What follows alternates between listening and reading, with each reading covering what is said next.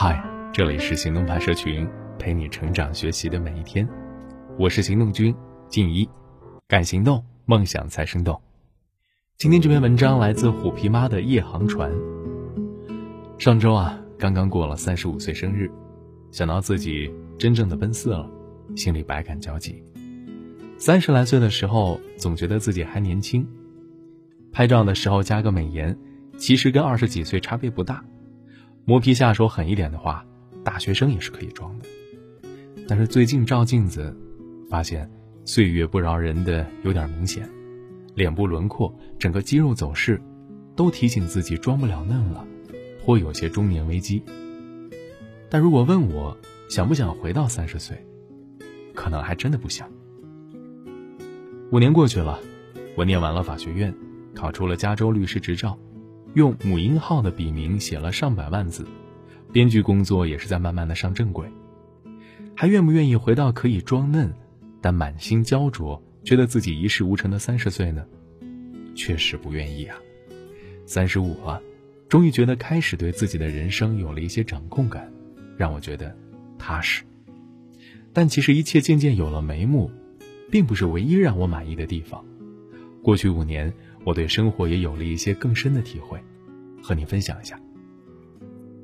我过去常常有一种错觉，就是觉得如果怎样怎样就好了。人生啊，似乎有一个神奇的节点，一个有魔力的条件，只要达到了，一切都会好起来。比如，如果我找到一份工作就好了；如果能换一套更大的房子就好了；如果孩子能上私校就好了。后来发现。其实并没有这样一个魔法时刻。前两天跟大学同学薛小美聊天，年薪百万的薛总，说自己其实并不喜欢跳舞，每周去跳舞只因为那几个小时让他觉得时间是属于自己一个人的。我还记得大四找工作那会儿，薛小美同学咬牙切齿地跟我说，一定要在上海找一份月薪四千的工作。当时我跟他一起在一个外企实习。每天下班去对面便利店买两个茶叶蛋，摩挲着被茶叶蛋温热的塑料袋儿，两个人看着静安寺的高楼。我说：“我什么时候也能像那些 OL 一样，有一份年薪十万的工作呀？”薛小美狠狠心，说我比较有事业心，十万不够要二十万。挣到了二十万，挣到了年薪百万，好像人生的烦恼也并没有少一点。我们几个硅谷的妈妈经常聚在一起吐槽。主要是仰望国内有钱妈妈们有保姆有司机的高大上生活。有一天，敦妈跟她国内来的白富美学霸同学聚会，回来告诉我们，白富美也有烦恼。白富美的烦恼是什么呢？哦，别人家的孩子有保姆就够了，他家两个娃有了几个保姆，依旧要黏妈妈。佛教说六道轮回，最高的天人道。一动念，万般华衣美食随处涌出。但天人也有烦恼，天人的烦恼是总有一天会天人五衰，衣服会发臭，有一天会堕入其他五道。恶鬼畜生地狱里的众生恐怕要吃笑。衣服发臭也是烦恼吗？在旁人看起来不起眼的烦恼啊，但在当事人，痛苦并不因此少一点点。财务自由就好了吗？有权有势就好了吗？哪怕有钱如赌王，暮年也不过父亲算计儿子，儿子算计父亲的帝王下场。这人呐，永远都会有烦恼。重要的是烦恼是否在自己的可控范围内，以及如何面对这些烦恼。他人的烦恼虽然我们并不知道，但他人的光鲜我们却随时能看到。朋友圈了，美颜相机了，奢侈品派对。环球旅行，总觉得身边跟自己起点差不多的人，过着比自己好了太多的生活。三十岁那会儿的焦虑啊，也来自于原来的同学朋友都升职加薪、环游世界，而我黄着脸在家带娃，几乎一事无成。现在呢，渐渐没那么焦虑，一是认识到人人都有烦恼，二是觉得其实人跟人没有可比性。我们常常把那些比自己优秀的视为同伴，而那些还不如自己的视作故人。既然只有那些比自己更优秀的才会被视作同伴，那怎么会没有同伴的压力呢？事实上啊，大家的情况起点都太不一样了。在学校里，这些都被同学的身份遮蔽，现在这些不同才真正的显现出来。再有，就是越来越认可运气的重要。小富由俭，大富由天。换到现在的语境中，中产小康的生活靠勤奋和九九六，中产以上完全看运气。五年来，很多同样是全职妈妈的读者跟我说：“虎皮妈呀，你很优秀了，我像你一样就好。”其实情况并不如大家想象。一来，我上学时候父母公婆来帮我管家，我是有支持系统的，而且孩子当时都大了。二来，我运气比较好，在公号最容易涨粉的时期开了公号，很快也写成了一篇爆款，出了书。能做编剧，也是因为正好有朋友在这个行业。三来，我生活里仓皇的时刻，也没有都展露出来，没有让大家意识到我的烦恼。比如，我第一本书交稿了一年半之后才出版，每次催编辑都说：“希望你理解啊，我们的资源要先分配给更有市场号召力的作家。”还比如，作为刚入行的新手编剧，剧本改了七八稿还要继续改。要学习的东西还有很多，也要不断的踩扁自己那个 ego。还比如，要当律师出去实习，同一批实习生都基本比我小一轮连带我的律师有的都比我年纪还小。大学法律系的同学都升合伙人了，而我依旧只是个替人复印文件打下手的实习生。他人。并没有那么重要，人与人之间的起点不一样，他人的烦恼你也并不知道，他人的运气你也不一定拥有。真正重要的是我们是否在身边的关系中得到了满足，是否找到了自己心中的光。现在的我呀，觉得人生幸福来自于自尊和满足，自尊来自于关系，无论是工作中的社会关系、家庭中的关系，还是亲密关系，只有当这些关系都理顺了。人才会有自尊感。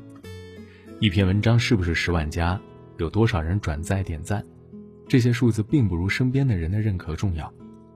当基本的生活体面能保证后，朋友圈有没有漂亮的展示面，并没有家庭关系和亲密关系中的爱和信任重要。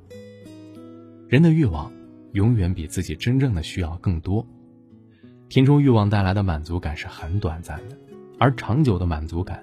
来自对自己正在做的事情的认可，有一些认可来自于意义，坚信自己所作所为的意义不可被替代；而另一些认可来自于热爱，找到心中的那束光。这是《北京折叠》的作者郝景芳讲的，我很喜欢这句话。这五年来，我时常因为连载没有写完百爪挠心，也因为一次又一次要修改剧本而气馁崩溃。但当最后完成的时候，那种愉悦和满足感，是无法用言语来表达的，也是无法用稿费和劳务费衡量的。我偶尔会想起那个边走路上学边在脑子里编织故事的小姑娘，觉得自己若干年后会开始做这行，真的是有种巨大的满足感。技不如人，运气不如人，最终能写多好，是不是会红，这些啊，其实都不是最重要的了。这两年，我常常在视频网站上看李玫瑾老师的录像还有访谈，我特喜欢他在《锵锵三人行》里的样子，穿着朴素，不施粉黛，但逻辑清晰，态度平和，用专业获得他人的尊敬。看到他，我就一点都不惧怕自己的四五十岁，希望自己届时也能那样。而这篇鸡汤，或许就是要告诉若干年前恐惧焦虑的自己。其实三十五岁，也并没有什么可怕，而且不要放弃，一切都会有答案。好了，今天的文章就先到这儿了，你还可以关注微信公众号“行动派大学”，还有更多干货等着你。当七月的风吹过，阳光洒满了窗十指紧扣着，听同一首歌。那一场大雨滂沱，时间在这里定格。十七岁的我，总爱傻笑着抬头看你说，你说美好和那些经过。你说时间抵不过你我，时间是一个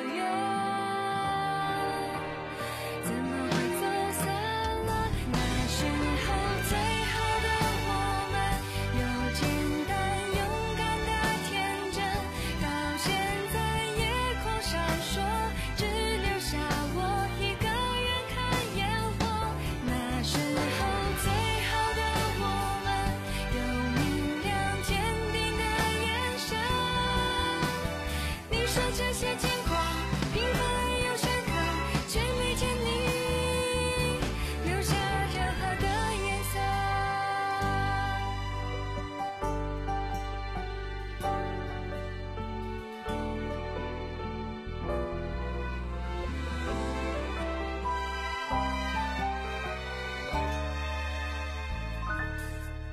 街角那家咖啡屋些简单的快乐，藏在遗忘的角落，哼着你唱过的歌，做着从